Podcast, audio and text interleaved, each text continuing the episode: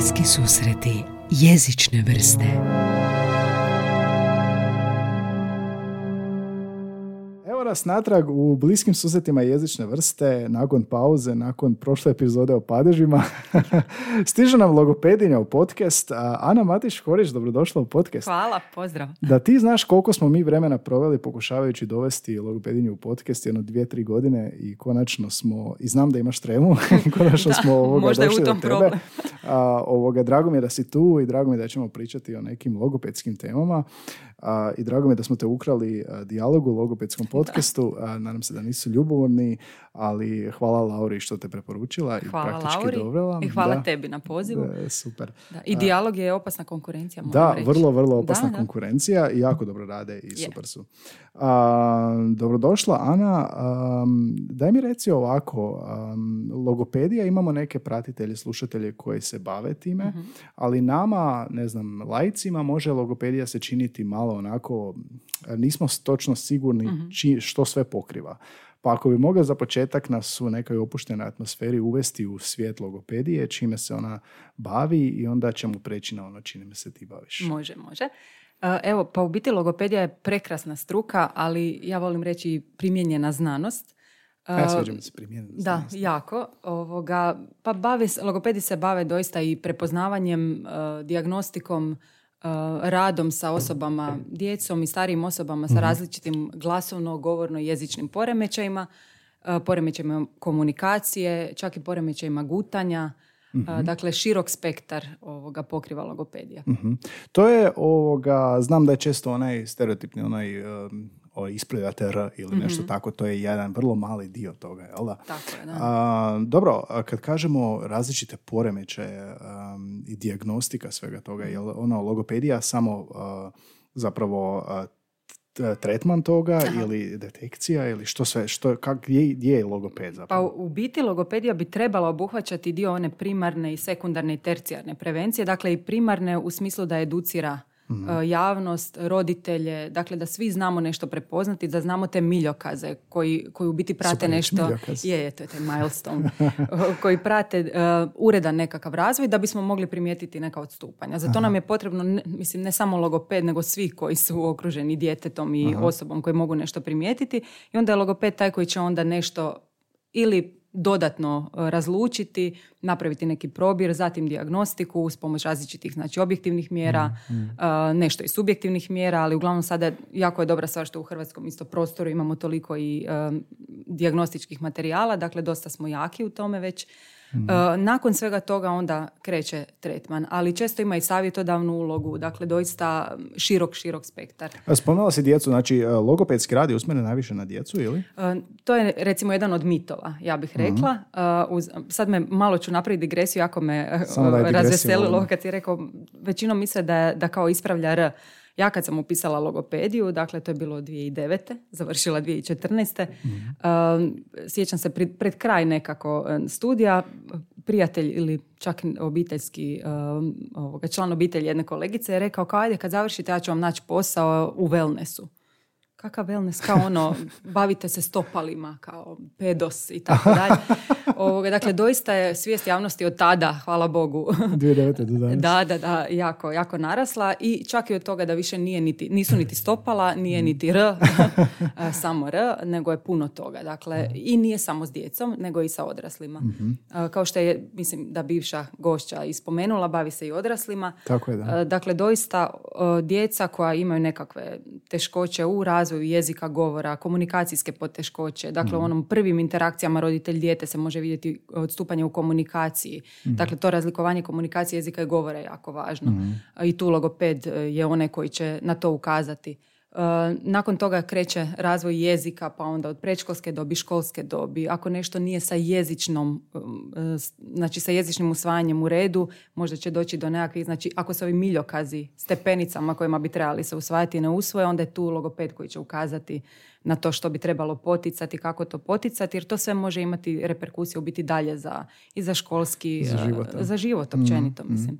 A, imaš, držiš kolegi, razvojni govorno-jezični poremećaj. Ta- Ja sam jedan od izvoditelja. Jedan na iz tom vojitelja. ko- I moramo li prvo razvojiti govor i jezik? Definitivno. Dakle, Ajmo to napraviti. Može, može. Dakle, govor je nešto što, u biti realizacija, jedna od realizacija jezika. Mhm. Jer jezik možemo uh, napisati, uh, jezik možemo znakovati, ali možemo ga i govoriti. Dakle, to su te je- realizacije Mhm. uh, jezika, a jezik je u biti taj sustav koji je iza svega toga. Kao što ćemo razlikovati i komunikaciju koja je pak još, još veći Kao temelj jezik je na svega krovu, toga. ovo su. podjele. Tako, u biti komunikacija je recimo baza, onda je jezik, a onda je govor kao jedna od realizacija uh, svega toga. Tako da je govor u biti ono što mi čujemo, um, to mogu primijetiti čak i lajci ako netko recimo govori s umjesto s. Uh, dakle, to je nešto što je govorno ili mucanje je primarno nešto što se tiče govora. Uh, glas je opet nešto jel, drugo što ćemo isto čuti, ali jezik je nešto što obuhvaća strukturu, dakle taj sustav koji može biti narušen. Znači vokalna te- realizacija jezika. Da? Ajmo to tako reći, da. Može. Dobro, razvojno govorno jezični poremećaj. Um,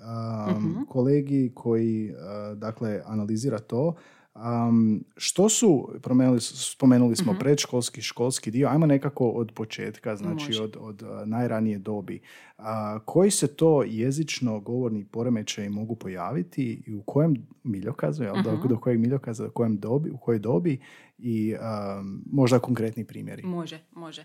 Evo, možda za početak, um, govorno jezični može se razlučiti, dakle, jezik može biti jedan od um, dijelova gdje postoji odstupanje, isto tako govor može biti jedan od dijelova gdje postoji odstupanje.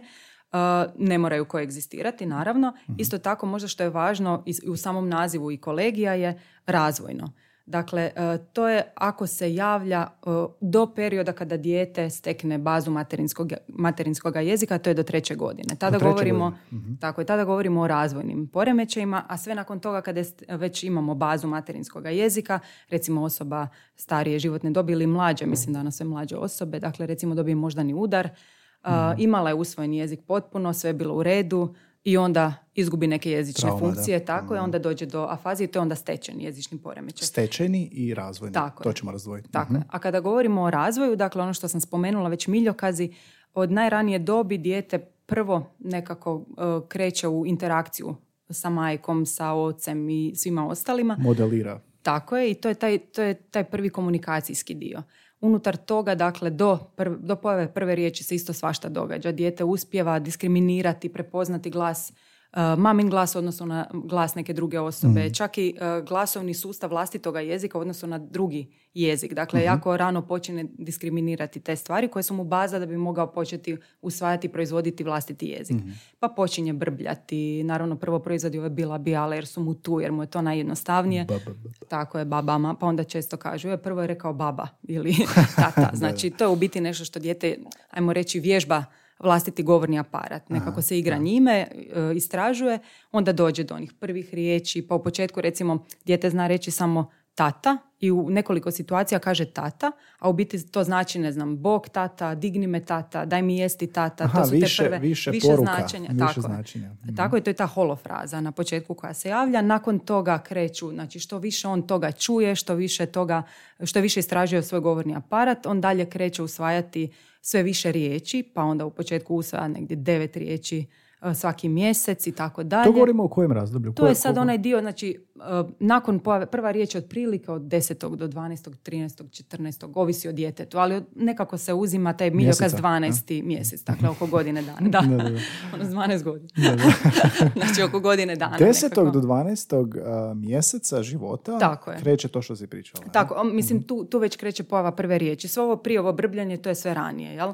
A, Mhm. ako upletem sad tu i komunikaciju, jer je to, to je užasno složen proces i to je recimo nešto što uh, djeca, ako, ako se ovo čulo, dakle usvajaju uh, što se kaže effortlessly, dakle doista bez ikakvog truda i napora, a mi odrasli to promatramo i ne vjerujemo što se događa znači Da, da, u tom, da, da. tom ranom periodu.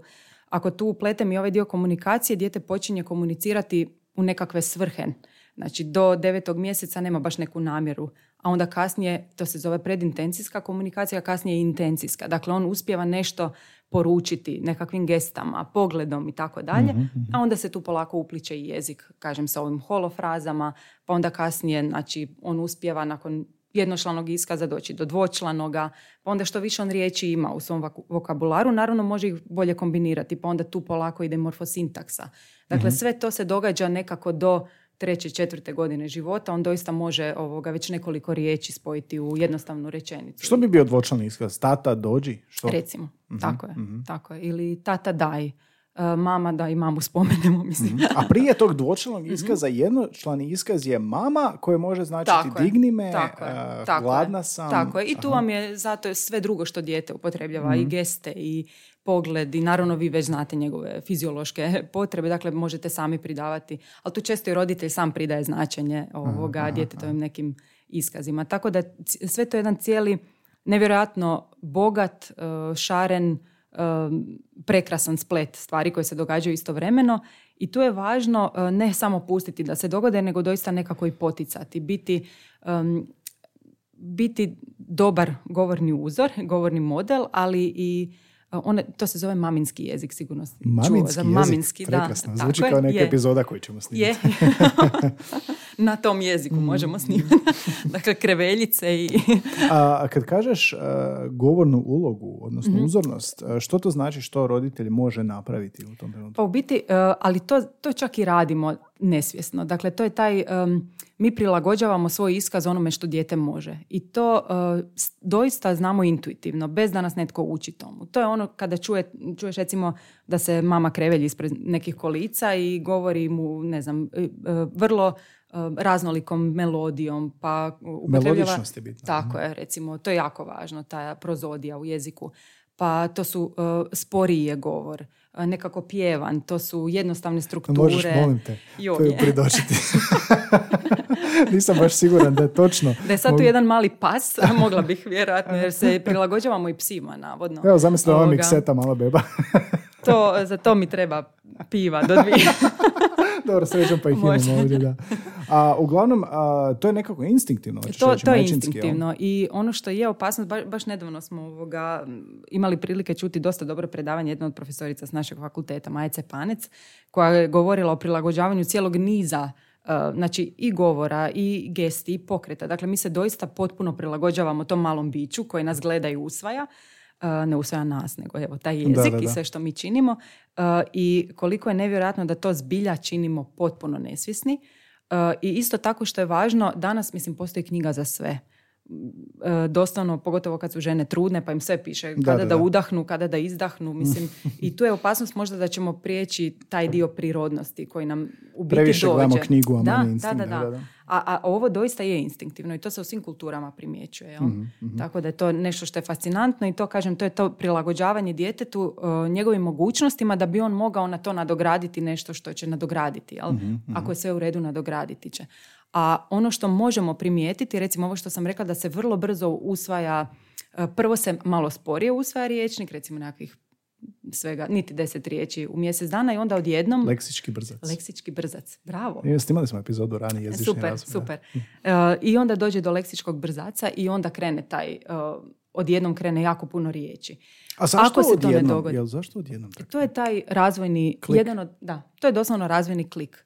E, M se kognitivno sve posložilo, M se može, dijete polako postaje ovoga, primčljivije za sve to i, i usvaja polako. Kao vreća puna riječi i onda odjednom vadi, Tako vadi je. I, riječ I to nam je nužno da bismo ih mogli kombinirati. Bez toga nema onda i sintakse kasnije. Jel? Da, da, da. A, a ako dijete to ne uspije, odnosno ako primijete roditelji bilo koji iz okoline, dakle da to ne ide tim nekakvim tijekom, dijete recimo do treće godine nema niti 50 riječi u, u svom vokabularu, nekako ide sporo, onda su to takozvani kasni progovaratelji, late talkers na, Mhm, na engleskome i to je nešto što bi se trebalo pratiti. Jel? Kasni progovaratelji. Znači, odgovornost je na roditelja da to primijeti. Pa e, možda je malo gruba riječ odgovornost. E, roditelj, pogotovo ako mu je prvo dijete, ako nema tolika znanja, Mm. ovoga možda neće primijetiti, možda će intuitivno primijetiti u odnosu na neku Na drugu druge, djecu, da, da, tako je. mm. Ali ovoga, sigurno je odgovornost nekoliko ljudi iz okruženja. Jel? Mm-hmm. Ja uvijek kažem, mislim, bolje čak i puhati na hladno, pa onda nešto primijetiti ili pitati, nego samo pustiti, jer, jer se može. Neka, neka od tih,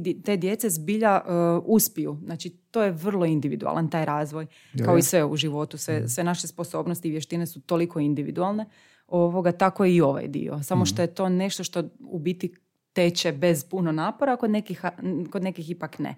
I e, kod te djece se može dogoditi da izrastu, da, da procvjetaju nešto kasnije, a kod neke to ostane, to kašnjenje bude e, prvi pokazatelj da će biti jezični, e, jezična teškoća ili poremećaj u pitanju. Ok, ajmo onda ovako. Znači, ako se dogodi u tom trenutku, rekla si 50 ili nešto reći do treće godine, um, što je onda uloga logopeda ovdje. Mhm. Što se može napraviti? Može se poticati taj rani govorno jezični razvoj, može se savjetovati roditelje, dakle dijete se može uključiti već polako sa tri godine u terapiju, znači imate, to je ja bih rekla stara garda, ono što ste čuli, ima dobro još, ba bude on, bude, mm, bude, mm. ili pogotovo ako se radi o dječaku, joj on i onako malo kasnije, pa treba čekati, ne treba čekati. Postoje način na koji se to može poticati, dakle postoje ovoga i metode i tehnike, postoji uh, uh, savjeti se daju i roditeljima kako da se čita, kako da se nešto prilagodi znači, i tako konkretno, idemo konkretno, mm znači roditelj preuzima glavnu ulogu? Pa uh, često je logoped u ovim najranijim fazama savjetodavan, ali uh, i takako se može uključiti mm neizravno ili izravno u, u to poticanje. Nekoj djeci je vrlo malo potrebno ali neko će, trebati, neko će trebati pratiti dulje vrijeme i onda će oni, kao što sam rekla, ako ne izađu, ako ne budu ovi kasni uh, cvjetači, to je mislim taj late bloomer late na engleskom. Bloomer. Kasni cvjetači? Da, da, mislim da zvuči pogrešno, je, da. zvuči totalno. Ali late ali, bloomer je super. Je, late bloomer je dobro, ali ovoga, ne, nemam bolju. Nema bolje, da, Ako ti padne na pamet nešto, ne znam. Kasni cvjetači. Zvuči više poljoprivredno. Da, da, da. Kao nekakva kultura. Da, da, da. da I što roditelji, rekla si čitanje? Pa mislim, uh, uvijek je važno imati puno slikovnica doma. Slikovnica, ne na način da se čitaju, doslovno od riječi do riječi, ali da s djecom ste uvijek u nekakvoj interakciji da, da mu pokazujete, da sve što on pokaže da imenujete. Dakle, znači, a recimo maca, tako vidi je, macu, tako maca. Je, tako i onda oblikujete to ili vidi macu, to je maca. Dakle, što god oko toga možete vrtiti. Dakle, važno je, može i to. Dakle, važno je da dijete um, veže za ono što ste vi pokazali, da veže neku glasovnu realizaciju, neki jezični pojam, da on polako krene mapirati u svoj mentalni leksikon. mm to je užasno važno. Imate uh, roditelja koji su neodgovorljivi uopće na te stvari. Dakle, dijete vas često vuče i vodi u tom jezičnom, u procesu jezičnog usvajanja. Dakle, samo to treba pratiti. Imate roditelja koji su u tome malo intuitivni, imate roditelja koji su malo manje, jel? mm Pri čemu nikako ne želim reći da ovi, ovi drugi uh, imaju djecu koja kasnije progovaraju. Ne, apsolutno mhm. ne, ali mislim važno je sve ih potaknuti da, uh, da evo, ne znam zašto gledam ovo pivu, pa kao, evo, ovo je pivo.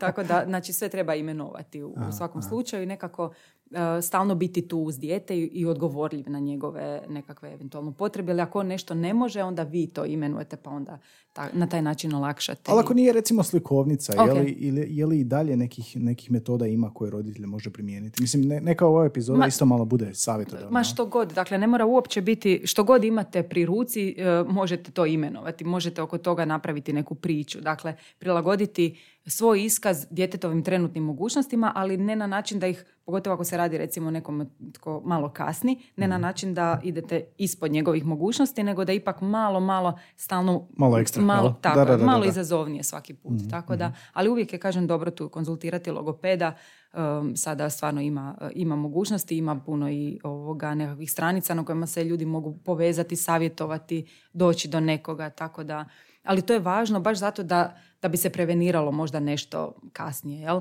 Jer kasnije kako djeca, pardon, evo kako odrastaju, dakle jezik postaje kompleksniji, um, zahtjevi koji se na njih stavljaju su veći, jel?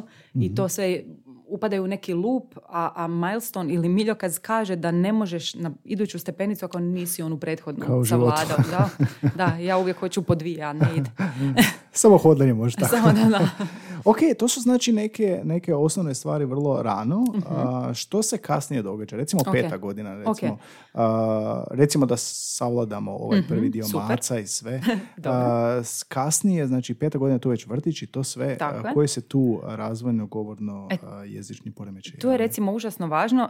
tu je možda važno spomenuti baš tu dijagnozu razvojni jezični poremećaj koja je novija dijagnoza, bila je poznata pod različitim nazivima, onda dok su se svi stručnjaci koji se bave time dogovorili, dok su se revidirali neki dijagnostički markeri i slično, klinička slika malo iskristalizirala, dakle razvojni jezični poremećaj je dosta dobar naziv za ono što se događa. Dakle, to su djeca koja unatoč svim kognitivnim sposobnostima, adekvatnoj okolini i tako dalje, ipak nisu uspjela jezik savladati na način da ne razumiju neke strukture, da ih ne mogu proizvesti.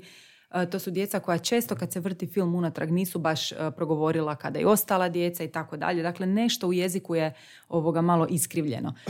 I ono što se događa, ako ćemo prvo o urednome, djeca te dobi, evo recimo oko pet godina bi već trebala imati polako se razvijaju te predvještine čitanja i pisanja. Dakle, to ono, djeca znaju slagati rimu, djeca prepoznaju, e, znaju onu slogovnu i glasovnu sintezu analizu oko pete, šeste godine. Dakle, mm. to, je, to je sve preduvjet da bi mi kasnije mogli čitati.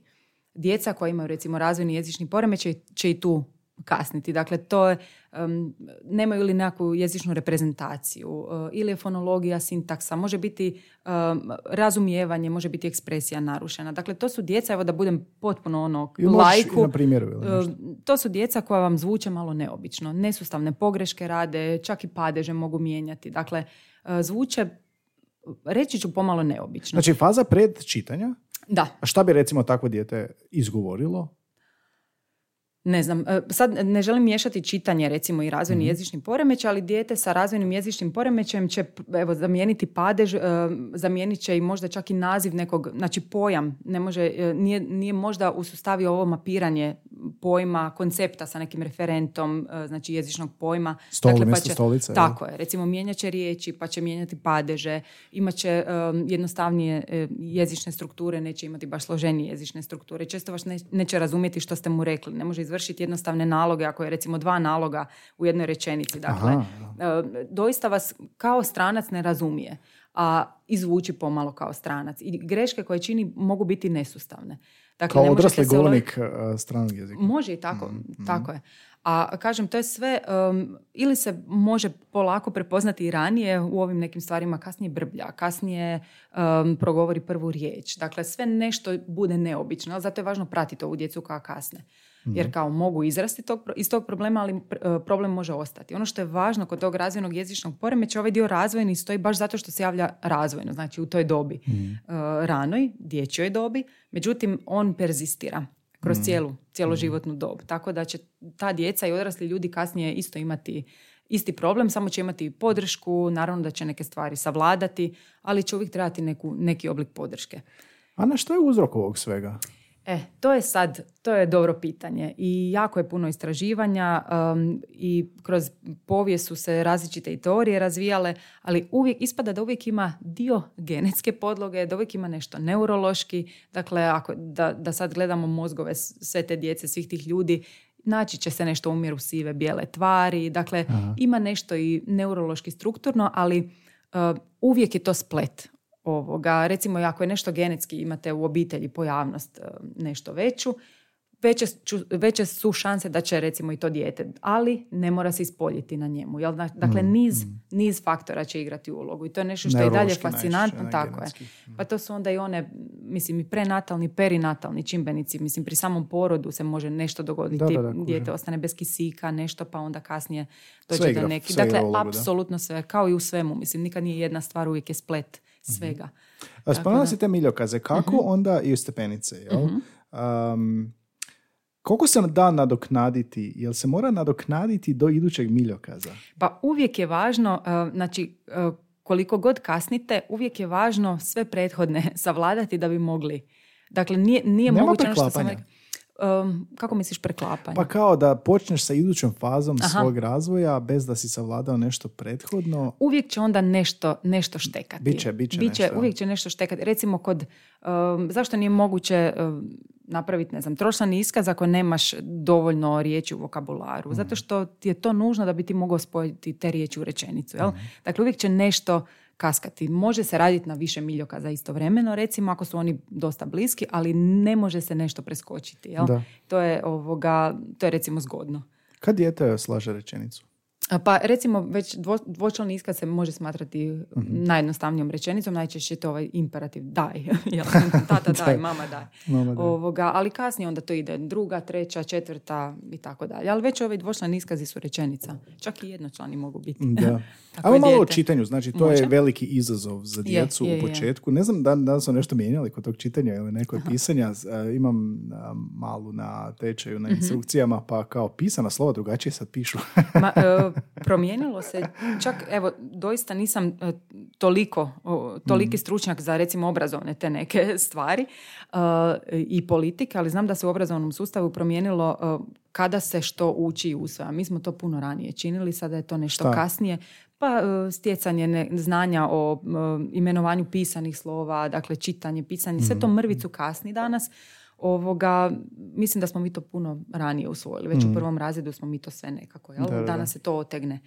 Ali poanta je recimo ono što si me pitao za petu godinu i taj pred, predškolski dio, dakle tu je važno reći da se u tom periodu razvijaju predvještine za čitanje i pisanje. A to je, to je cijela ova e, splet svega što je nužno da bi ti kasnije mogao biti vješti čitatelj. Da bi što su, što to su, recimo, to su um, svijest o tisku, recimo, da ti znaš gdje je naslov, e, gdje je dno stranice, kako se okreće slikovnica, da imaš tu svijest o pisanom materijalu. Aha, pa to, to je recimo, kreć, tako, ti okrećeš zato je važno, to je užasno važno recimo od najranije dobi s djetetom, ovo što kažeš, okretati pred djetetom, jel, njemu mhm. pokazivati, vrtiti, da on ima svijest o pisanom materijalu.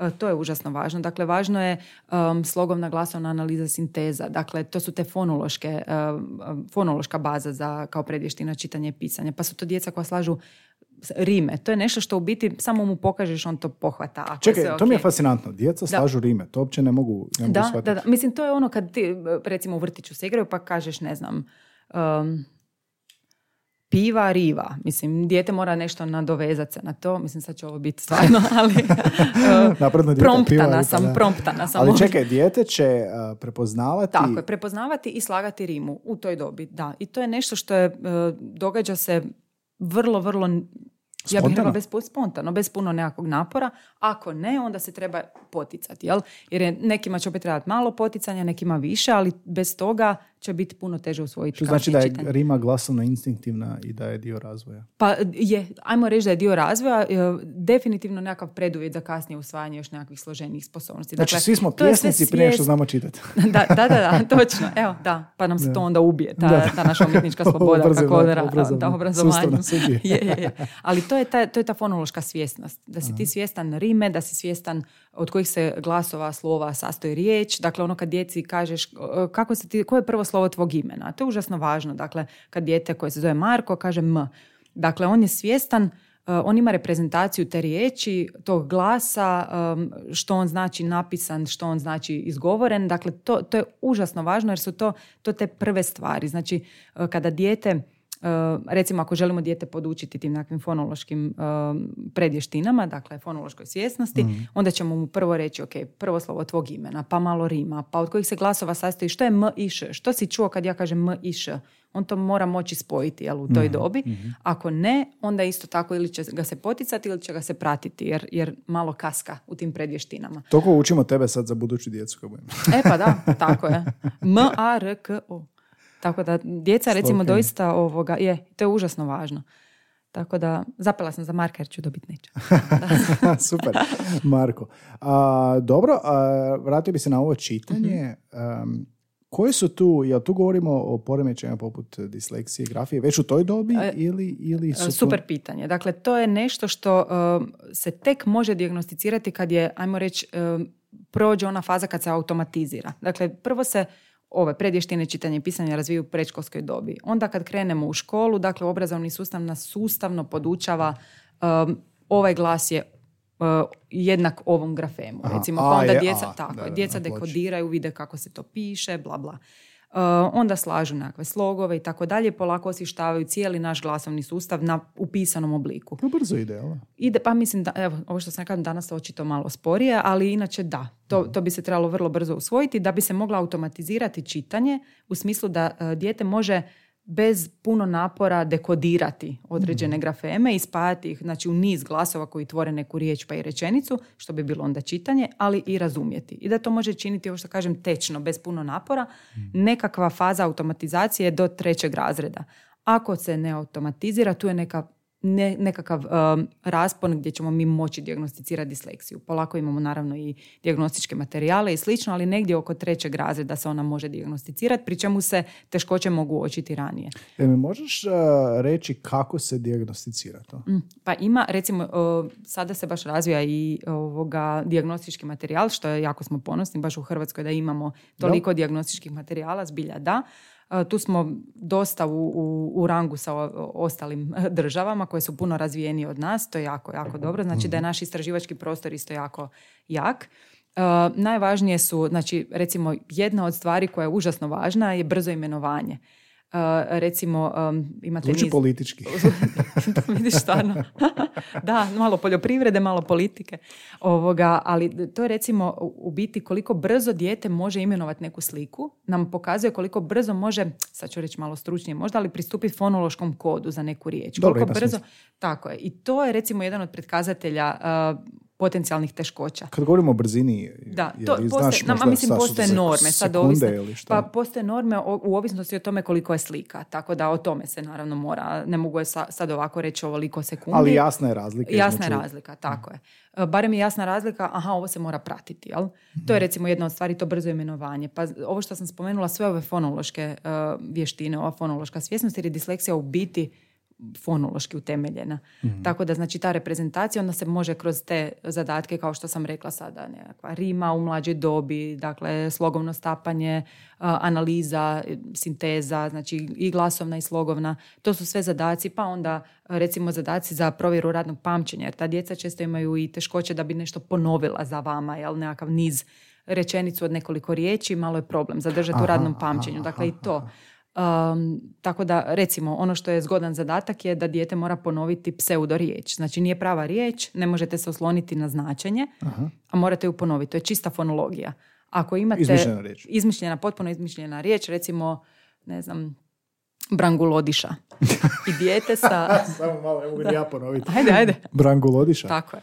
I to dijete koje ima nekakvu teškoću, fonološku, ne može ponoviti. Zato što se ne može uloviti za nekakvo značenje a mi bi svi koji nemamo problem sa obradom fonologije to morali moći ponoviti. Ili recimo kad kažeš nekom starijem djetetu, ajde mi makni u riječi, ne znam, um, kosac, makni mi zadnja dva slova. I onda da dijete dođe do toga da je to kos. Dakle, to su sve ovoga vježbe, ajmo reći, zadaci fonološki koji mogu pokazati ako dijete ne može baratati time da, da ima nekakav problem s fonologijom. A to je sve preduvjet da bi mogli uspješno čitati. A da ne govorim, mislim ono što je meni um, najfascinantnije, u biti mi prvo učimo čitati, ok, da bi čitali. Ali kasnije cijeli naš obrazovni sustav se temelji upravo na tome, dakle na mhm. čitanju i pisanju. Ako ti to ne savladaš, ti si u banani. Cijeli obrazovni sustav. Znači mhm. akademski patiš. Htjeli mi, ne htjeli, ti imaš um, lošiju, mislim, nekakvu startnu poziciju. Jel? Da, A da ne govorim ako nemaš e, okolinu koja je nekako i svjesna i, i e, prilagodljiva i tako dalje, sustav koji će ti se prilagoditi u svemu tome, ti, mislim, možeš razviti, razviti ozbiljnu frustraciju. Mm. A da ne govorim da nećeš ispuniti neke svoje mogućnosti.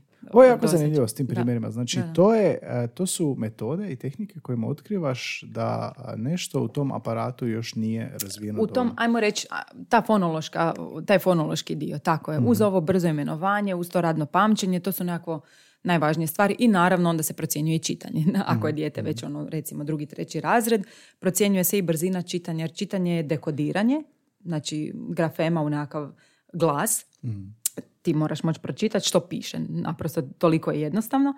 Pri čemu ovoga primjećuješ onda povremene greške koje dijete radi, pa primjećuješ koliko mu treba za to, jer to mora biti tečno, ali nakon toga što je dijete pročitalo, ako on previše kognitivnih resursa troši na to da bi dekodiralo, jer nije automatiziralo, onda neće razumjeti što je pročitalo. Onda imaš djecu koja, ne znam, e, čitaju užasno sporo, možda će je pročitati točno, ali užasno sporo. Znači, doslovno ono, već sad treći razred, ali ono, grafem po grafem, i onda na kraju ga pita što si pročitao, nemam pojma, on jadan znojan jer se totalno istrošio za ovu na, e, još nižu kognitivnu razinu. Bi to znači da ne izgovara riječ, nego zapravo izgovara, ras- e, rastavlja riječ. Uh, u biti on dekodira, znači ne može brzo dekodirati grafeme koje mu pišu i onda on to čini sporo i onda na kraju ne može to spojiti ili u nekakvu riječ ili ako čak i uspije, on ne može naći smisao ni za riječi koje je pročitao. Možda smo samo primjer za to. Kako bi to, kako bi to zvučalo? Uh, Pa recimo, ne znam, čitaš, uh, evo, nepobjedivi. N, E, pa onda zamjena, recimo P se često zamjenjuje sa nekim drugim sličnim, vizualno sličnim grafemima. N, E, D, pa onda nije D, pa se vraćaš N, E, B, pa nije ni B. Ne po, i onda, ne znam, nakon nekog vremena ili dijete odustane pa kaže nešto što mu prvo padne na pamet. Um, ne znam, sad ću, šta je nepo? Nesalomljivi. Evo, da, da, nepodoban, ne znam što god. da. Dakle, ili nešto izmisli ili dugo, dugo dekodira, ne znam, dekodira tu riječ, pa onda u iduću više ne zna koji je pročitao prije toga, dakle ne može spojiti. Toliko kognitivnih resursa troši na to da dekodira svaki pojedini grafem. Mi to činimo bez, mislim, bez razmišljanja, jel? Da. ako smo usvojili. I to je, zato je važna ta automatizacija, jer se ako do toga ne dođe, doista ovoga predviđaju nekakve teškoće kasnije. Ako nije brzina, što je, što je još zamjenjivanje Aha. uh, BP, recimo? Tako je, da, D, B, um, A, O, dakle vizualno A, sličnih jo, grafema, da, mhm, nešto što je vizualno slični, slično, mhm. tako je. Ovoga, uh, ali ako nije samo brzina, onda je često, uh, znači, uspješno čitanje čini dekodiranje, ali i razumijevanje. Mhm. Dakle, može biti da dijete uspjeva čak i dekodirati, ali uopće jezično to ne može um, povezati, razumjeti i tako dalje. To je malo i fascinantno, čak Mhm. me podsjeća na nešto moje, da bi znao pročitati, ali bez razumijevanja. Aha. Da bi pročitao i onda, a, toliko si fokusiran na Aha. izgovo- izgovor Je, i je. razumijevanje, zapravo, a, ne razumijevanje, nego čitanje, Tako je. da ne bi razumio taj iskaz. Da, da, da. Pa to se događa recimo ako si, evo opet ću se vratiti na kognitivnu zahtjevnost. Recimo čitaš na nekom drugom jeziku, tek si ga naučio, Da, što da, da. Dakle, ti se toliko fokusiraš na neka pravila. Znači, nisi automatizirao, nije ti to nešto što je tvoje još uvijek, jel? A to je samo automatizirano čitanje onda, ali nije Da. razumijevanje. Tako je, znači nešto, nešto od toga onako nisi na ti, ajmo reći Mm. s time. Dakle, n- ovisno o tome koliko si na ti, s time ćeš raspodijeliti svoje kognitivne resurse, jel? Mm. Više ili manje uspješno. A, dobro, to je negdje, znači, č- faza čitanja. Mhm. A kako je s pisanjem? Pisanje je pak najsloženija vještina, jer to je, mislim, um, ti moraš moći, sad ovisi o kojoj se vrsti teksta radi, jel? Jel to nešto najjednostavnije pa da ti nešto prepisuješ, jel to neki diktat, pa opet neko ti je rekao neku rečenicu koju ti onda reproduciraš, ili je to nešto što ti, mislim, ne znam, esej pišeš, što je najsloženije. Ajmo krenuti od najjednostavnijeg. Da, naj- da, da, to je dakle nešto što se onda i u školi uči usvaja polako, znači znamo i sami, mislim u osnovnoj školi smo pisali diktate, nešto smo prepisivali s ploče, dakle da bismo automatizirali. Da, da, ja isto. Ne, ne razumijem Nekako- baš svrhu diktata. A da- mislim- dobro, ima kao. Pa ja, neću sad sve, treba imati neku svrhu. sve treba imati svrhu ako dolazi u pravo vrijeme i ako se na to nešto Da, da. dalje ovoga nadograđuje. Ako se samo razvije frustracija, ne znam, brzo, brzo, mislim, ovisno o tehnici, metodi, sve Možda ovisno. dođe korisno za bilješke na faksu koje se Da. danas više ne vode. Tako je, da, da, da. Hej, ko to ne vodi? da. Nadam se da vode. Moji, moji studenti na mobitelu snimaju. Ozbiljno? Da, da, da. I do, dozvoliš to? A, pitali su kao, jel mogu na bilješke voditi na mobitelu? Ja sam rekao može. I kao, njima je brže to. Jel? Mhm. Ok. Ja kad njima kažem olovka i papir, njima je to posuđuju papir, posuđuju olovku. Aha. Odnosno Ok. kemijsku, da. Tako da, Da, vidiš. danas se Z generacija Znam, alfa. da, znam, znam. Ali opet ću, samo ću malo zastupati sad papirolovka metodu. Mislim, Dapače. um, je, ok, brže je ovako snimati, ali toliko se puteva moždanih uh, Kroz ruku prođe. Da, mislim kol- koliko se toga gubi ako to ne upotrebljavamo. Ti moraš misao pretočiti u neku jezični oblik, neku formu, uh, smisliti kako ćeš to oblikovati. Ti kad pišeš, mislim, nešto se drugo događa nego kad ti samo snimiš, jel? A misliš da generacija Z i alfa a, drugačije to doživljavaju nego mi? Ma sigurno. Pa je njima to Sigurno, ovo što je nama? sigurno. Mislim, to je sad postalo, to je već, ja, ja bih rekla, upisano već u kod. Mislim, Mm, Uh, naše generacije su polako postali roditelji, ovoga, i mlađe generacije su postali roditelji. To, je, to, to se mijenja i Mm. Ja mislim da je to neizbježno, ali ja bih opet rekla, mislim, naglašavala bih tu važnost nekakvih puteva koji će nam se izgubiti, promijenit ćemo se. Pa ne antidigitalizacija, ali nekakva koegzistencija možda A, ovoga. Ili, se, koegzistencija, da, pomirba. da, da, da, pomirba, da. A, kod pisanja, am, je li to disgrafija, nešto mi zvoni, Mhm. jel? A, sa psihologije odgoja obrazovanja na faksu, Oho. sjećam se. A, je li- Vodio si bilješke. A, jesam, izašao sam na drugi rok, prvi je rek- rok bio jednostavan, da sam morao naučiti zapravo za drugi rok. Um, a, je li to a, zapravo refleksija, odnosno isto što, im, isto, isto što i disleksija, samo, Mhm. samo u vizualno-grafemskom obliku?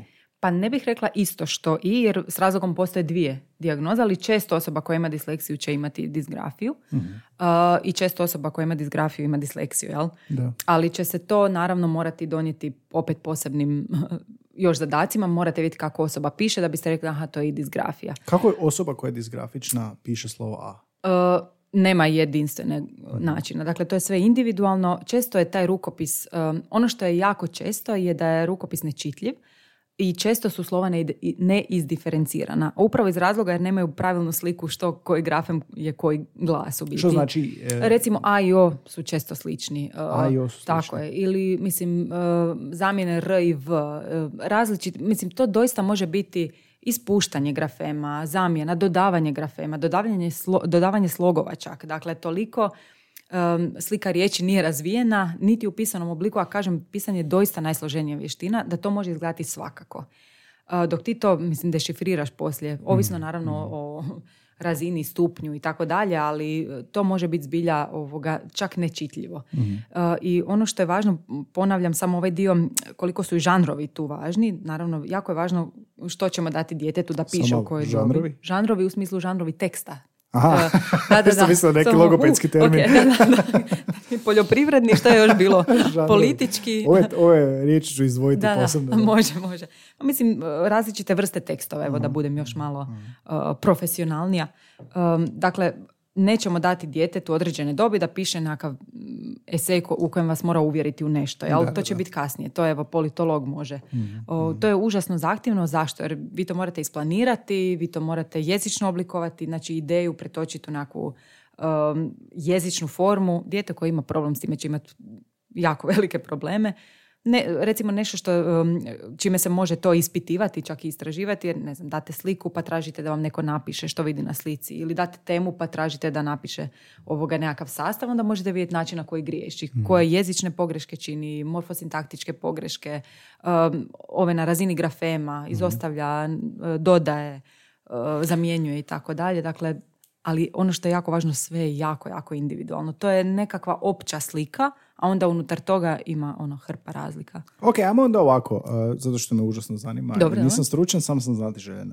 Um, recimo, spomenula si dijete koje zamjenjuje R i V. Ok, Uh, I dolazi logopedu. Jel? dobro. I što logoped uh, radi da uh, poboljša proces? Znači uvijek, e, prvo nikad neće biti evo ovaj dječak dolazi jer zamjenjuje R i V, uvijek je to niz svega nečega. Dobro. I onda se jako mora stupnjevati terapija. Uvijek mora imati točan, točno jasan plan s obzirom, znači dugoročan neki cilj s obz- s obzirom na dijagnozu, kratkoročne ciljeve u terapiji, recimo s obzirom na zahtjevnost nekakvih koraka, ali uvijek je to osvještavanje pojedinih glasova. Uvijek je to, ako se radi o disleksiji recimo, to mora biti, e, mora se raditi na radnom pamćenju. Ne može se sad raditi ovo ti je R, pa ono drill, ovo ti je R.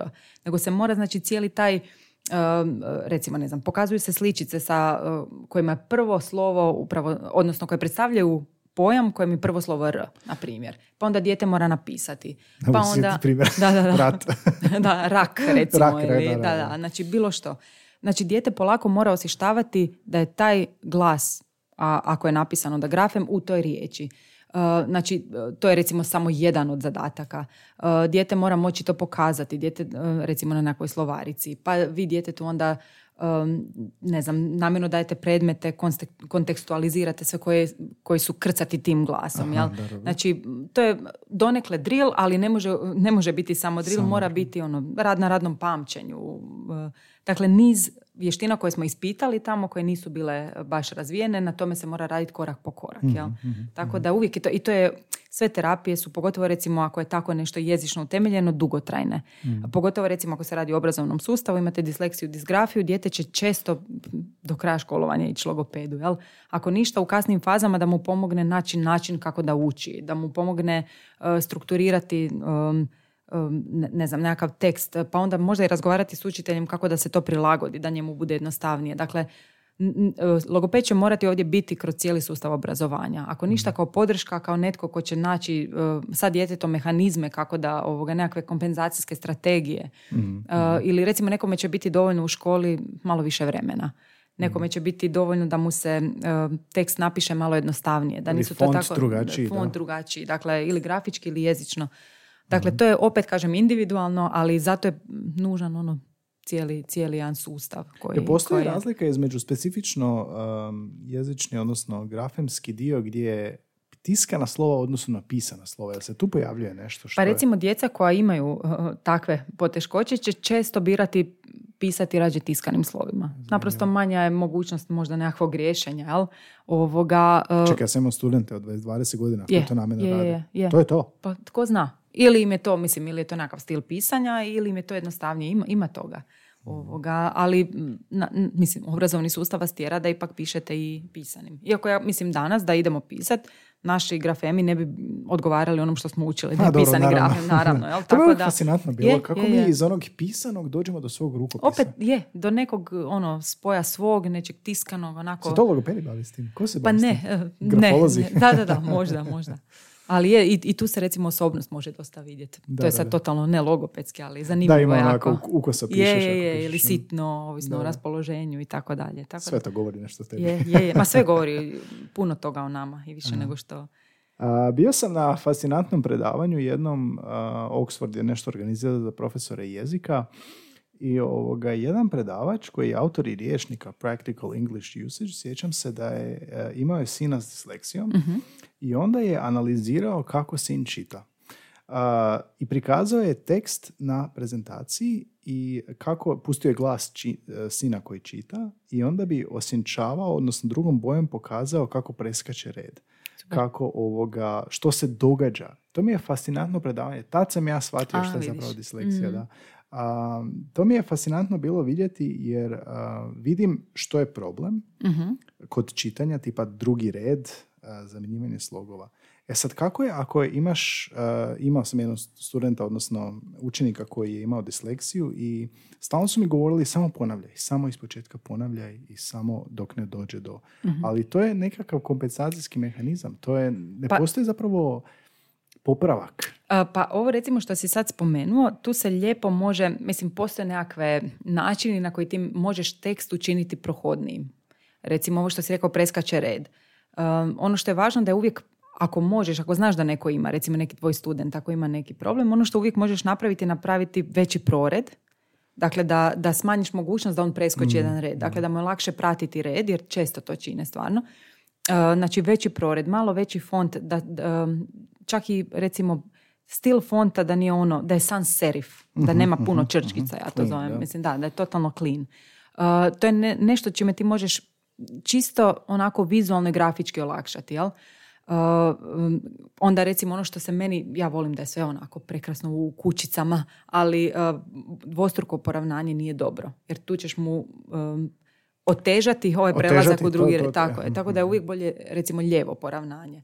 Um, podloga čak kažu da je bolja, da je malo krem, a ne potpuno bijela. To je nešto što je onak to su, to su sitnice koje nisu, e, e, mislim, sitnice koje čine razliku, naravno, ali nisu sad čisto najbolje jezično prilagoditi tekst, jel? Mhm. Ali i ovo će pomoći. A ovo sad što si rekao da je taj profesor tako lijepo, zorno prikazao, ja moram spomenuti, e, ima odlična metoda praćenja pokreta očiju, ja sam na tome i doktorirala, mhm, mhm. gdje se doista vidi u trenutku čitanja što, se, što osoba čini. Ti možeš, znači, real time, tako je, snimaš pokrete oka i ti real time gledaš kamo on gleda, E, zbog čega se vraća, koliko se vraća, koliko se zadržava. I onda ti, ako si malo mučki istraživač, kao ja, na primjer, namjerno neke stvari um, um, kontroliraš, neke mijenjaš i onda uh, namjerno neke otežaš, jel?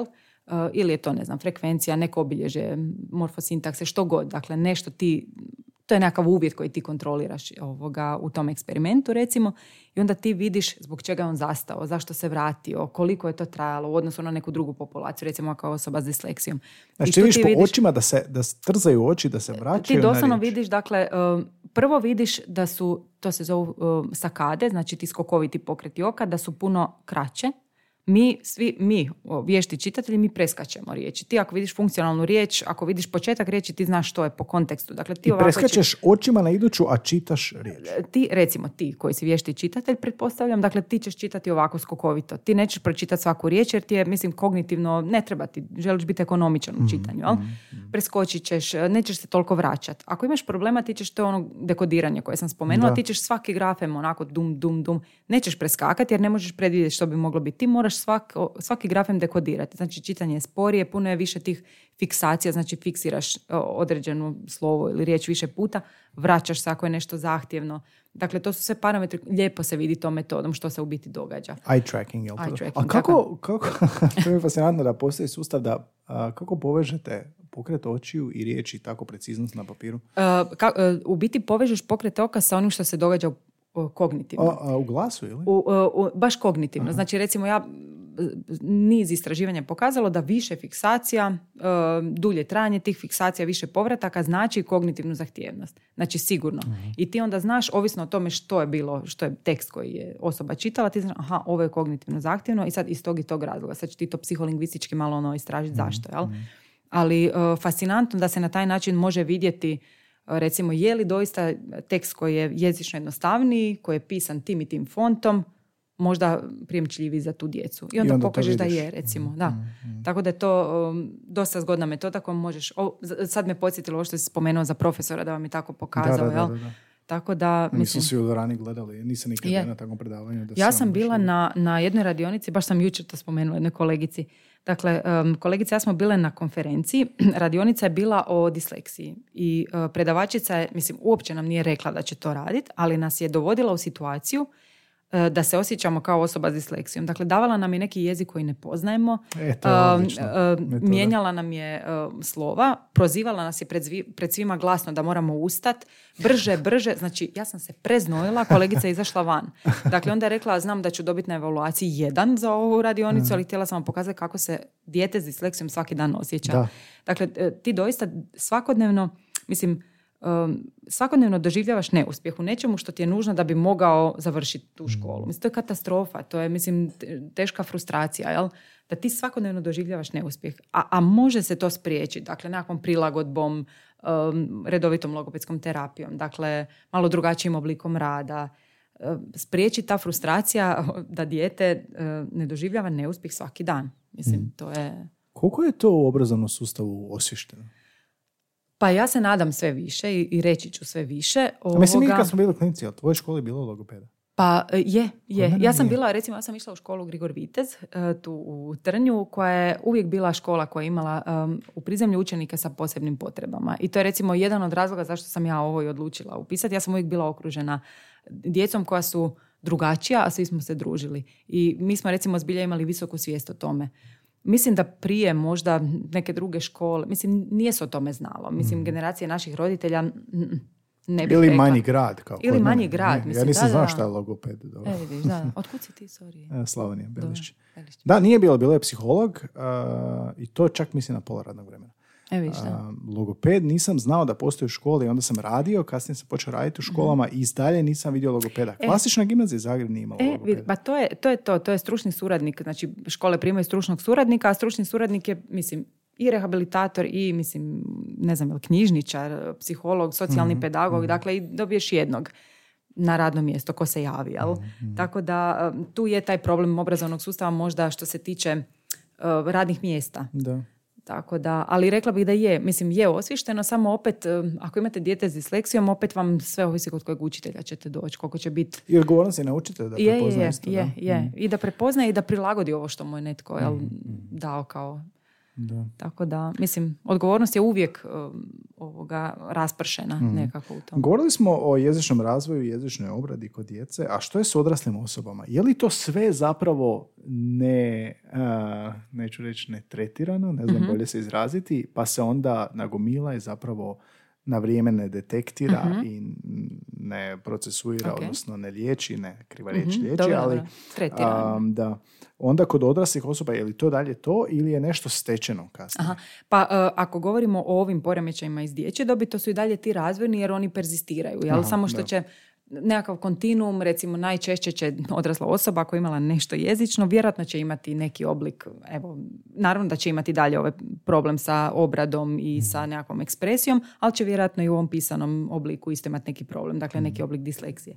Um, ovoga, pri čemu to je nekakav kontinuum. Samo onda to se kasnije onda u obrazovnoj dobi zove već specifični poremećaj učenja jer vas ometa da učite. Jel? Jel to onda još gore zapravo jer nisi na vrijeme? Pa u biti to, to ti imaš čak i ako si na vrijeme. Tome je stvar. Znači, to se i prepoznalo, ti si bio u tretmanu, ali to naprosto perzistira, pa ćeš ti naći neke strategije. Ali, su ali mehanizmi ima, teži onda kasnije pa dobi. bolje je ako si imao podršku ranije, jel? Mm. I ti ćeš se sam bolje nositi s time. Ako nikad nisi imao podršku, tu je problem. Mm. Ti možda nešto znaš, osjećaš, ali niko te nije nikad prepoznao, dijagnosticirao, tu je problem. Ovoga, zato što Mislim, najčešće se te osobe koje nisu bile prepoznate smatra ljenima, neodgovornima, ne znam, a još ako razviješ frustraciju, ako te neko cijelo vrijeme maltretira u školi zbog toga što si malo drugačiji, mislim, ti ćeš razviti neku frustraciju, tko zna, ovisno o tome, Izbjegavat ćeš, da. izbjegavat ćeš, mislim, Uh, ja uvijek razmišljam o zaposlenju, mislim, ako nisi prepoznata, ti si sad na nekom poslu gdje moraš pisat, zvat, uh, raditi prezentacije, mislim, to je opet nekakav oblik frustracije, ti se pripremaš, mislim, danima i noćima za nešto.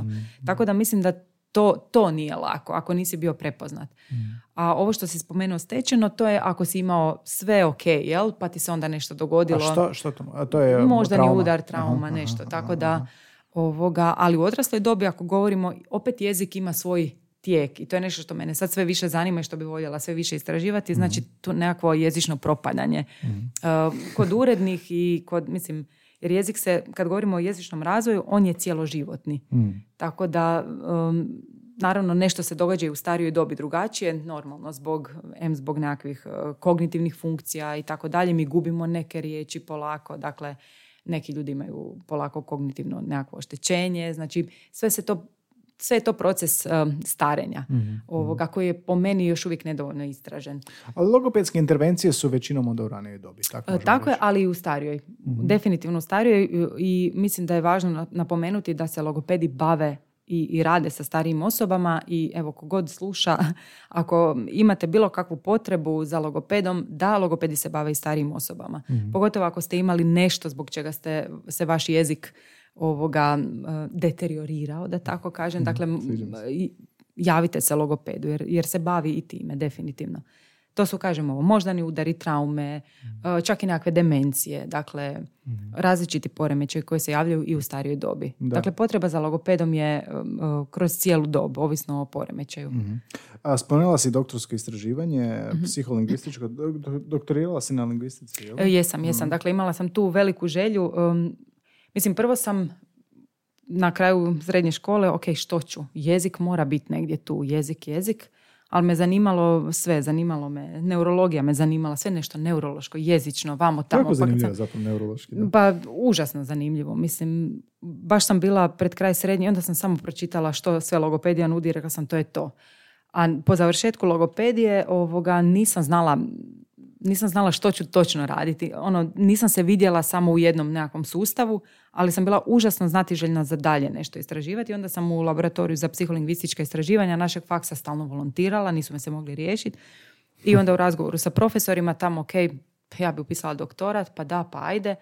Lingvistika se evo nametnula i to mi je toliko drago jer mi je u biti dala još neka znanja i teorijska i tako dalje da ja razumijem jezik. Ali čini mi se mu logopedija kao multidisciplinarna. Definitivno, definitivno. Vi, vi surađujete sa, mislim, ovisno o tome gdje radite, vi morate surađivati s liječnicima, mislim, sa um, Da. otorinolaringolozima, dakle, to je stvarno um, jako, jako širok spektar znanja. Danas u logopediji evo i u uh, intenzivnoj njezi, jedinicama intenzivne Mhm, njege, dakle, sve se više prepoznaje koliko su uh, educirani za puno različitih stvari. To je Barbara pričala, Barbara Mhm, Majetić koja tako je je, logopedica, ona je gostovala ranije i baš je to pričala u Super. sobi gdje je pacijent, je, Super. je otorinac, je logoped, je liječnik, je kirurg, je Tako ono, je. A, to je fascinantno Je, zapravo je, je, je multidisciplinarno. Je, A laboratorij za psiholingvistička istraživanja zvuči kao nešto što ćete e, pročitati na TV-u. ćete citirati.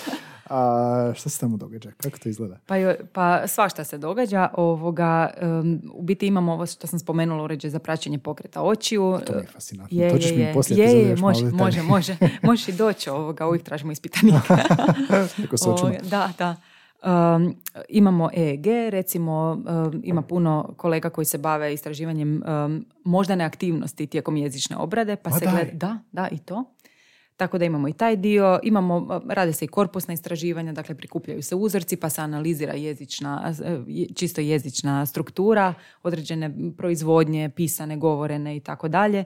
Dakle, u principu nas zanima što je to jezik i kako ga mi obrađujemo, kako je on kodiran u našem umu, e, kako se ispoljava bilo koji jezični poremećaj ili čisto, evo ja sam u svojoj doktorskoj dizertaciji se bavila urednim odraslim osobama, dakle mogu se istražiti i čisto e, kako određenu vrstu jezične strukture mi obrađujemo, dakle mhm. čisto iz lingvističke perspektive.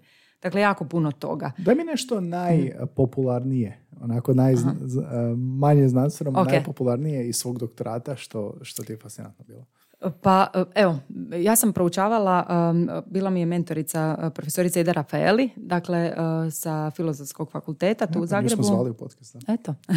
Ovoga, I ono što je meni bilo fascinantno je spojiti tu psiholingvistiku, kognitivnu lingvistiku i u biti sam se bavila sintaksom i zanimalo me kako obrađujemo odnosne rečenice jer su to najsloženije strukture koje možemo uopće obraditi. Uh, napravila sam nekoliko eksperimenata i gledala sam kako mi biramo referent, ko, tko je taj, tko tu koga i zašto, ajmo to tako mhm. reći. Ono što je meni bilo fascinantno kasnije kad sam razgovarala sa, uh, naučila sam tu nešto da sad ne zamaramo jezičnim strukturama, ali meni je bilo fascinantno um, što je to što nekima otežava, odnosno olakšava, kako mi um, zaključujemo nešto o strukturi koju smo pročitali, pa se pokazalo recimo da u Hrvatskom je jako važna obavezna struktura gdje nam nešto stoji. Pa ovo sam mislio da je, ne znam, mislio sam da je ovaj referent zato što si ga stavila na početak rečenice. Aha, znači, što te je nekakve, Da, i, i tako kako ljudi imaju različite strategije. Jedna mi je djevojka rekla da čita u sebi, pa da je tako zaključila si, tako prozodijski segmentira rečenicu. Dakle, kako, ajmo reći, čankamo rečenicu, mhm, mhm, to će mhm, nas uh, navesti kako da ju obradimo, kako da, da joj pridamo značenje. Recimo, to su neke stvari, a zanimljivo, to se sve može vidjeti praćenjem pokreta očiju. Sve se vraća na pokret očiju. čekaj, odnosne rečenice, koje su to?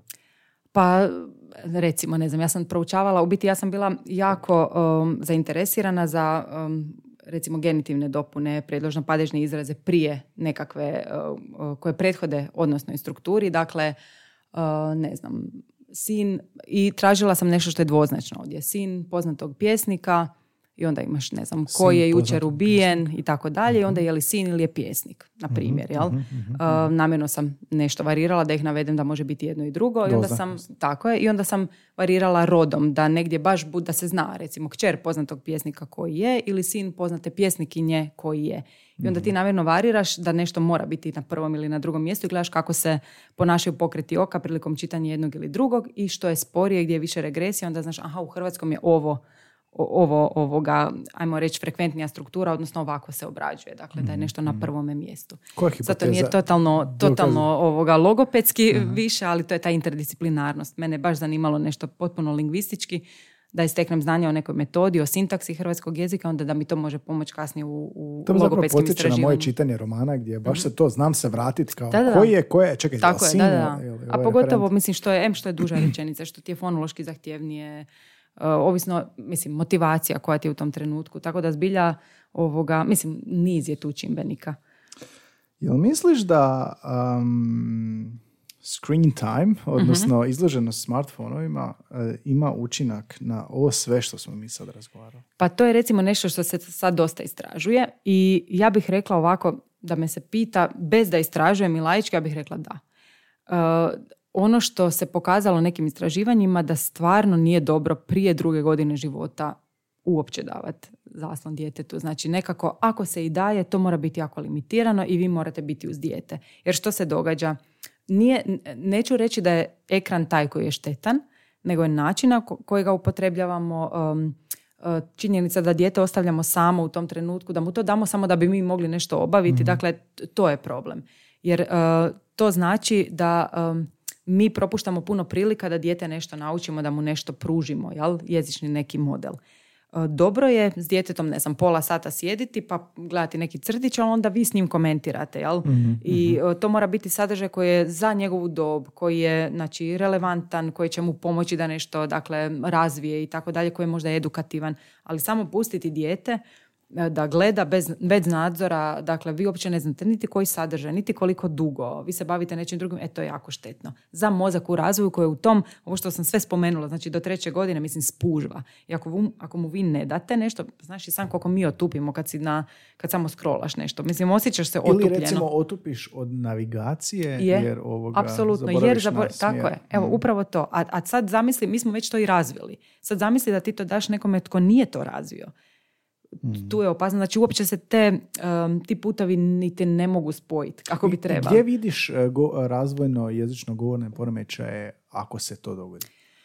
Pa definitivno, mislim, kažem, to, to se sve, sve treba dobro istražiti, ali mislim i komunikacijske i jezične poremećaje da, znači ako dijete ne, nema u tom periodu do treće godine adekvatan model, on neće razviti nešto što je mogao da je imao. I mhm. naprosto evo, u toliko jednostavna jednadžba. Ja sam se mhm. prenerazila, nedavno sam vidjela kolica i uh, sad više nije niti da ono dijete samo drži ovoga iPhone ili što već, pa kao mama ga, da, da, pa kao mama ga fura iza, jel?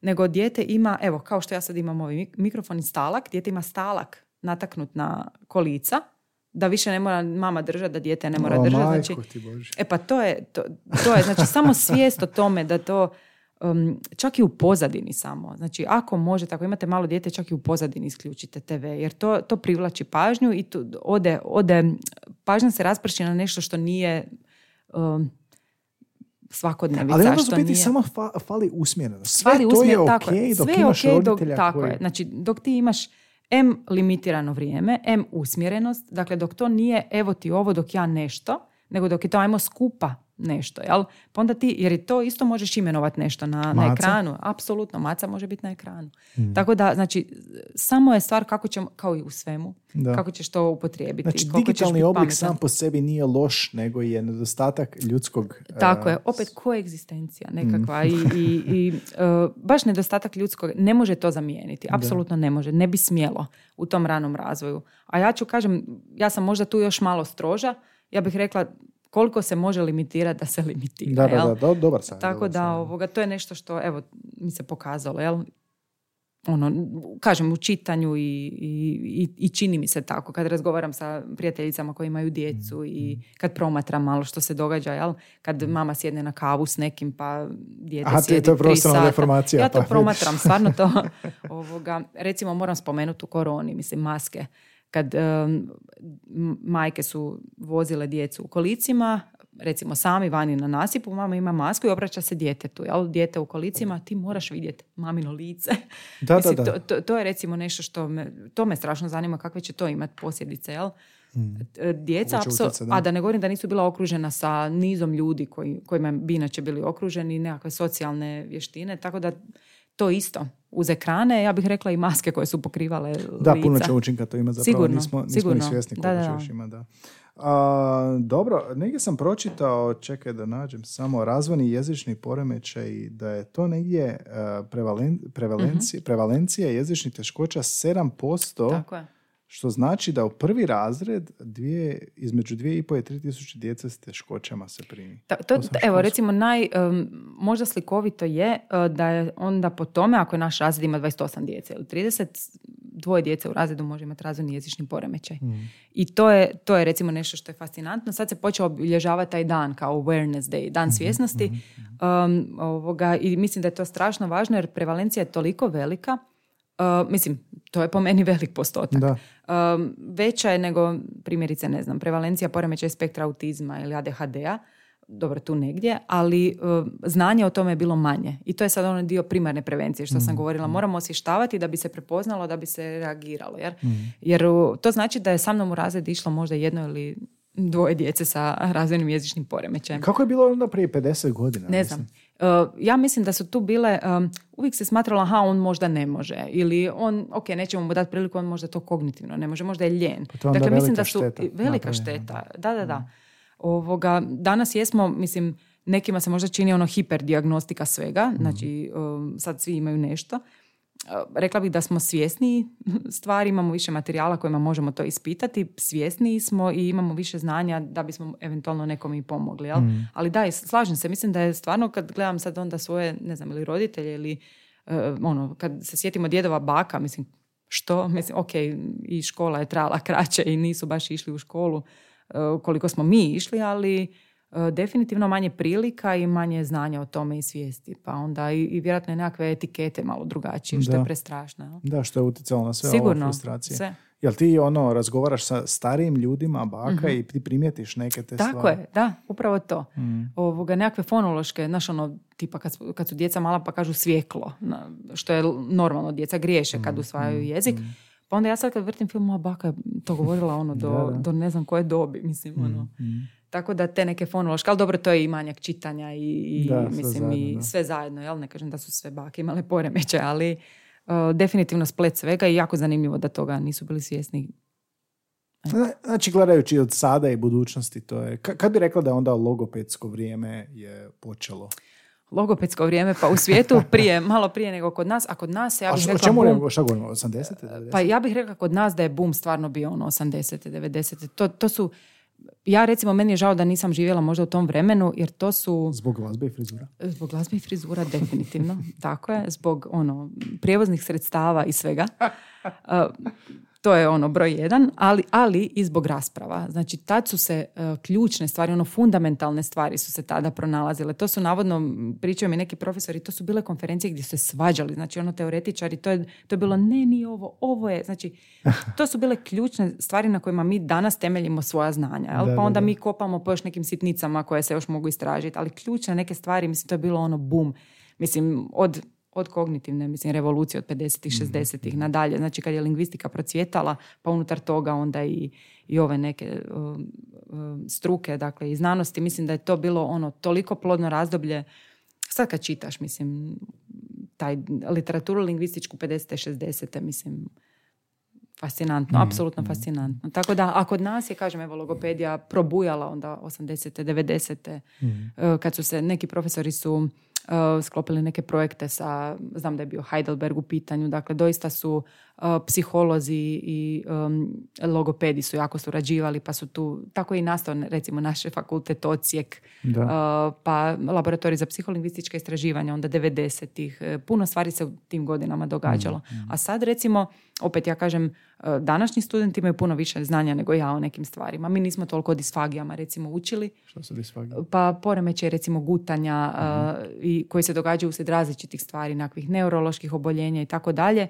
Ja moram priznati da mi neko dođe s time, ja bih definitivno poslala nekom mlađem koji ima znanja više o tome. Jer se to, jer se, lijepo, jer se to mijenja. Mislim, ja uvijek kažem nešto što si čitao prije ne znam koliko, samo stavi u taj kontekst. Nemoj Mhm. uzimati kao istinu, jel? nego kopaj dalje jer se nešto sigurno promijenilo. Tako da uvijek treba, mislim, čita dalje, istraživati i to je meni lijepo u ovom poslu. Mhm. To si me ono prije neformalno pitao, dakle, jel uživam? Da, to mi je predivno. Mhm. To što ti si na izvoru nekakvom i stalno možeš kopat I osvježava se kasnije. i osvježavati, da. A, kako vidiš budućnost ovoga logopedije? Što će se, što će se tipa, ne znam, kod eye trackinga kad smo se razvijaju neki strojevi ili nešto, Mhm. Da. što će se još događati da će, ili što bi se teoretski moglo dogoditi da će poboljšati nešto na čemu imate problema? Mhm.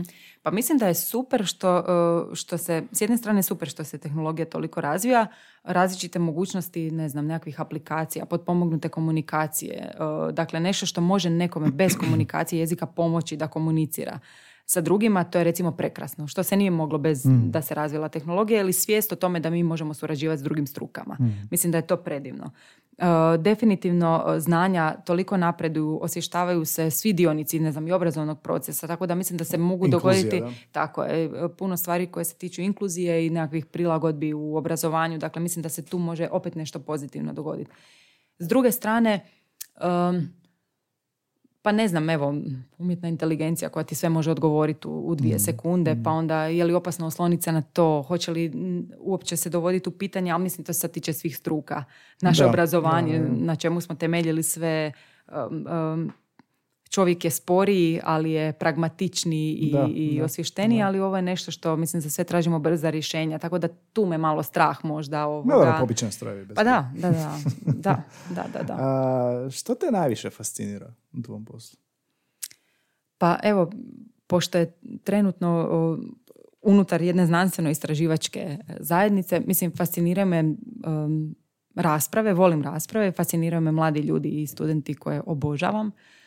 Um, to me možda najviše fascinira, to što se, nijedan dan je isti i stalno nešto naučim. Znači i, i moji studenti znaju da sam ja onaj tip koji će reći da ne zna nešto i onda će otići u sobu kopat, tražiti knjige i tako dalje i javiti im se, onda s njima o tome razgovarati. To mi je nešto, fascinira me to što stvarno znam da učim konstantno i um, što sam mislim na izvoru nekakvih spoznaja, znanja, što mogu nekom nešto prenijeti, mm to mi je recimo nešto što me fascinira. Voliš sa studentima? Jako, mm jako, jako. Mm. Praksa pogotovo. da, da, da. Ma ne, baš, baš o, i u slobodno neko vrijeme volim s njima razgovarati o nekim mm. stvarima. Mislim da je to, baš me to obogaćuje, evo to sam primijetila. To je entuzijazam koji te hrani. Je, ono zapravo je, je. Za, za, za, daje ti ono snagu za Upravo svoje to. usavršavanje. Ma, mislim, pojedu te administracije, neke stvari, mislim, budeš totalno isfrustriran. Baš mi je neki dan profesor jedan rekao kao, Isuse, da bar ne moram voditi toliko administraciju o poslu koji ne stignem obavljati zbog te administracije. Kao da bar mogu raditi. Da, da, da. Jer stvarno ti konstantno moraš nešto administrirati. To, to je recimo mm. frustrirajuće. Onda sam baš neki dan bila baš frustrirana da odem na seminar i onda ono, ok, sve je dobro. Sve okay, Ali definitivno ovaj znanstveno istraživački dio i tu sam vidjela da ok, to što se možda nisam vidjela isključivo u praksi svaki dan, mm. pri čemu mislim da bi i to mogla, ali bi ja definitivno, ja sam rekla da radim tako, ja bi klijentima davala ono pristanak na sudjelovanje i poslije bi analizirala sve nešto, rekla bi mi vi mm. sudjelujete i u istraživanju, da, poslije bi istraživala. Znači, definitivno mm. ovoga me ta znatiželja gonila da se bavim ovime i, i fascinira me u mom poslu to što mogu kombinirati, taj znanstveno-istraživački dio sa, sa nekakvim nastavnim, to mi je predivno. Jel? A mm. opet je sve to jako primjenjivo i doista čini razliku nekom nekoj osobi. To mi je mm. ovoga predivno. Predivan krug. Logopedija je jedan od najtraženijih studija. I dalje. Pa je, je. Ali kamo idu logopedi najčešće? Šta, šta je, je odu u školi ili imaju neke kabinete? Što se događa? Pa u zadnje vrijeme se dosta događa da otvaraju privatne kabinete.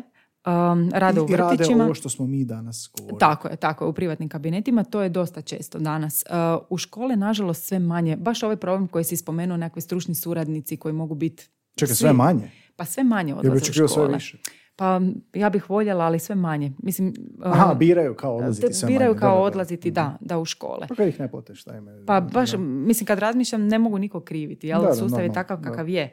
Um, ono što mene, um, sad evo kad si spomenuo kamo odlaze, odmah mi pada na pamet, evo tvoja Slavonija i Slavonija moje majke, um, malo, jako malo logopeda tamo ovoga, ili u, u Lici, recimo u Gorskom Kotaru. Dakle, to su mjesta koja su, em slabo naseljene, da, da tako je ovoga, iako evo recimo moram spomenuti moja jako dobra prijateljica, ona je iz Varaždina, živjela u Zagrebu, otišla na vis raditi kao logoped. Dobila A da li su joj neke uvjete koji su je ohrabrili da Pa čak, čak uh, ona je bila više ono, moram se maknuti iz grada, ali, ali uvjeti su bili relativno ok. vis je, vis je ovoga, hmm. Dream destination. Da, da, da. Tako da, uh, ali da, evo odlaze ili u privatne kabinete ili u nekakve um, zdravstvene institucije, klinike, jel?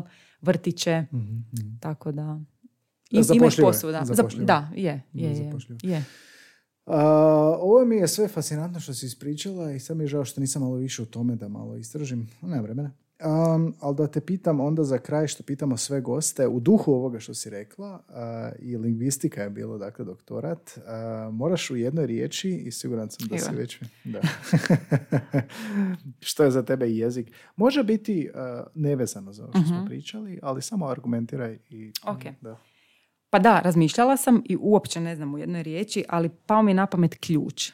Ključ? Ključ e, zato što zato što nešto možemo sakriti, nešto možemo zaključati, nešto možemo učiniti nedostupnim, a opet nešto nekome možemo otvoriti, pokazati. Dakle, baš ključ. Evo. Mhm, mhm. A, a, opet, e, isto možda malo više filozofski, ali ono što me fascinira u jeziku, a opet može se povezati sa ključem, je to što je on, e, kad malo bolje razmišljaš, on je potpuno individualan. On je intiman, on je samo naš privatan. Da a, e, i on je podložan našem duhovnom i našem misalnom. Mhm. Znači, znači potpuno naš i ničiji drugi, a onda kad ga realiziraš ili pisanjem ili uh, govorom ili znakovanjem, onda on postaje javan mhm. I, i više nije privatan i onda on mijenja stvari. Mhm. I to je recimo nešto što je meni fascinantno i strašno me zanima, ali ne znam kako bih to istražila, kako osobe sa jezičnim poremećajem ili stečenim recimo, kako, kako misle. Znaš, ono, kako oblikuju misao. Misliš da postoji drugačiji proces? Ne, e, ne mislim da postoji drugačiji proces, nego ja kad mislim, ja vidim slike, ali su često popraćene nekim jezičnim Unutarnji monolog. jel? unutarnjim monologom. I zanima me ka- kako ta misa onda izgleda.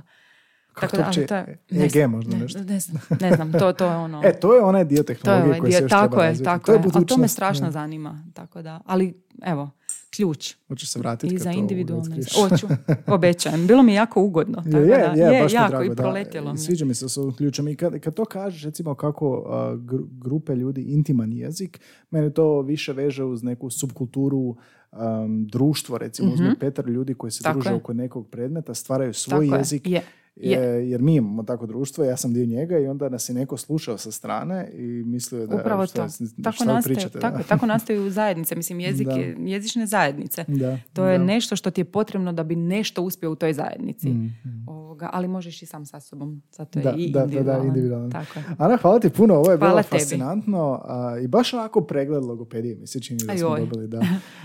Um, uz Barbaru koja je gostovala ranije, Super. mislim da je ovo tvoje, isplatilo se čekati drugim riječima. hvala ti puno što si odvojila Hvala vrijeme, tebi. dogovorili smo se dva mjeseca ranije. Da, da, Viš ti kako se ovoga planira. je. A, hvala ti puno na gostovanju, hvala ti što si rekla da ti je bilo ugodno. Um, možda za kraj još samo za roditelje. Mhm. Slušaju nas mladi roditelji. Um, kao logoped, što bi nekako savjetovala roditeljima? Savjetovala bih da um, slijede svoj instinkt, definitivno u ovom ophođenju s djetetom, slijedite ono što vam dođe, a dođe vam da kleknete, da pokažete, da imenujete, da se kreveljite, da prilagođavate prozodiju, dakle da naglašavate drugačije, slijedite to, to je u redu.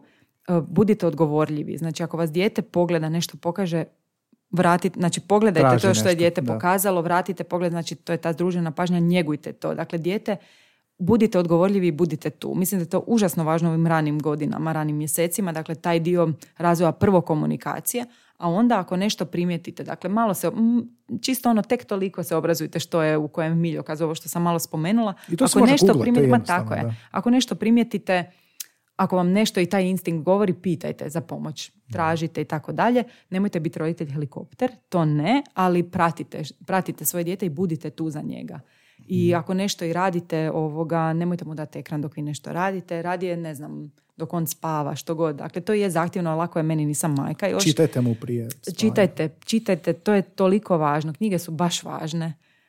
To je sad druga tema, ali Je, ne mogu naglasiti koliko su nadalje, knjige. Mhm. važne e, za sve, za nas kasnije. Mislim, što ćemo, kad govorimo o starenju, mislim, I moramo čitati, ma mislim, moramo čitati da nam, da nam se te stanice, da, da, da krv kola. Od onog najranijeg, ovo što smo danas pričali, do onog skeniranja teksta, skimanja teksta. Tako je. ili brzog čitanja. To je toliki proces Je, koji je, ne je, možeš je. prevariti, Je. koji ne možeš... Da, da, da, Ništa ne možeš prevariti. Mhm.